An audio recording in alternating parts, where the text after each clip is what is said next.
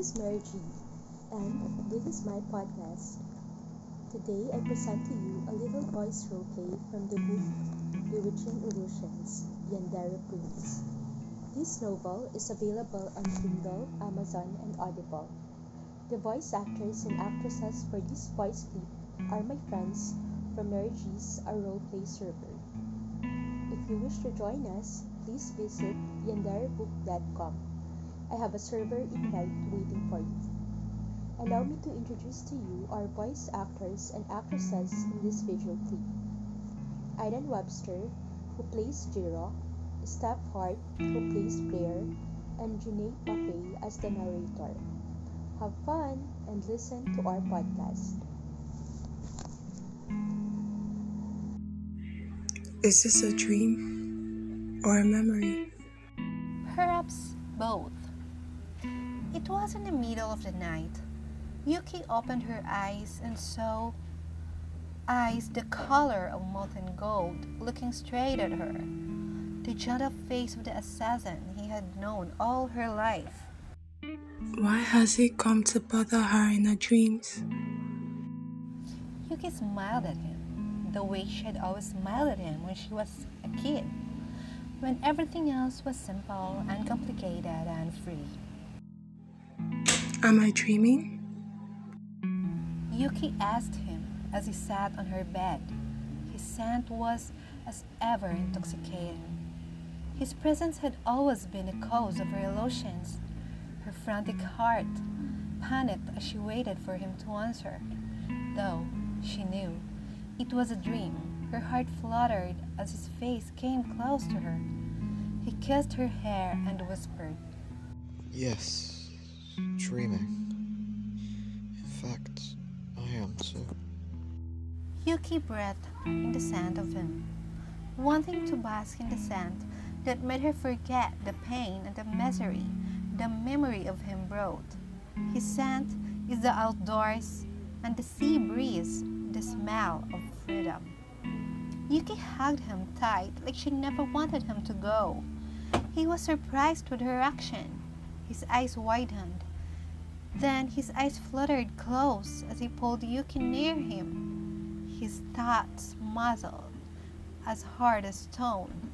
His breath shallow and his temperature matched hers, hot, one thing with need. He hugged her and gently stroked her hair. Why did you run away? Yuki asked him, wanting to know why he had to leave so abruptly earlier. Jiro returned her embrace and whispered, Because, Baka, you are an idiot. His harsh words made her smile, since his actions contrasted every word. He gently laid her in her bed. He was on top of her, their bodies touching in the most intimate ways. Do you miss me? Sometimes? Yuki asked Jiro as he stared into her eyes. The color of molten gold envelops Yuki, calms and excites her. She missed these feelings in her chest, the feeling of her heart bursting in flames by just the nearness of him. Yuki missed him so much. Sometimes. Jiro said as he leaned closer to her. Though his words are cold, his body was not. Everything about his body was stiff. Yuki felt hot thinking about the hot rod of desire making itself felt as their bodies pressed on each other, with nothing but pieces of clothing as barriers in between. I wanted to forget you. Yuki's tears started to fall when she remembered how painful it was to cease communications with him and to try to forget him. You're not allowed to.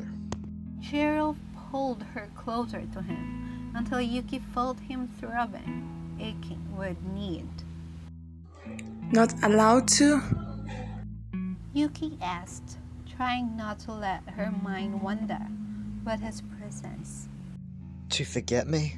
You're not allowed to forget me. Jiro said fiercely, His cat-like eyes turned into smothering heat of molten gold, blinding her completely. Jiro claimed her lips with hunger and need. He soothed, and she gave in, given to the most primal of desires she answered his kiss with equal fervor. His hands molded her form in the most intimate of places, molding her body to his touch. Yuki nearly died from controlling herself trying to moan out his name. Her hands traveled to his pants and felt him grow bigger in her palm. Yuki tried to loosen his pants and remove the pieces of clothing, blocking her view from his. His kiss was savage and angry, almost punishing her for her intrusion. Then he stopped her hands and placed them on his chest. He kissed the palm of her hands and whispered, Stupid baka. Though his words were sharp, his hands were gentle, and his voice were comforting. Why? Hurt and longing was evident in her voice. Because you deserve more. Much more than an illicit tryst. But you do it with all the other girls. I heard Louis teasing you about it.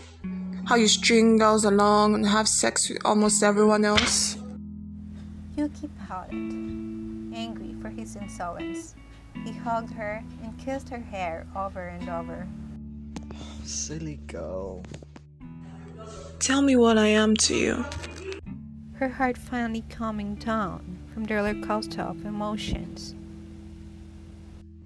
You are. My stupid baka. He said, stroking her hair gently until her eyes fluttered shut. Before he drifted some more, Yuki heard him whisper, You are mine. Remember that. You are mine. Kissed her hair once again. When Yuki opened her eyes the next morning, the apparition was gone. She knew it had been a dream, but her heart felt so heavy to see with her own eyes that he had been nothing more than an illusion. However, when she stood up from bed, she nearly tripped over the pink box he usually wrapped his gift in. Someone had left Jiro's gift inside her room. Perhaps her parents or Louise did. Yuki sighed as she opened the pink box. She was expecting it to be the usual. His favorite rainbow candies, but there was something else inside. A cat keychain, she smiled. The keychain looked just like Jiro every time he made a cat face. Yuki attached the keychain to her backpack and went to the dining room to have breakfast with her parents.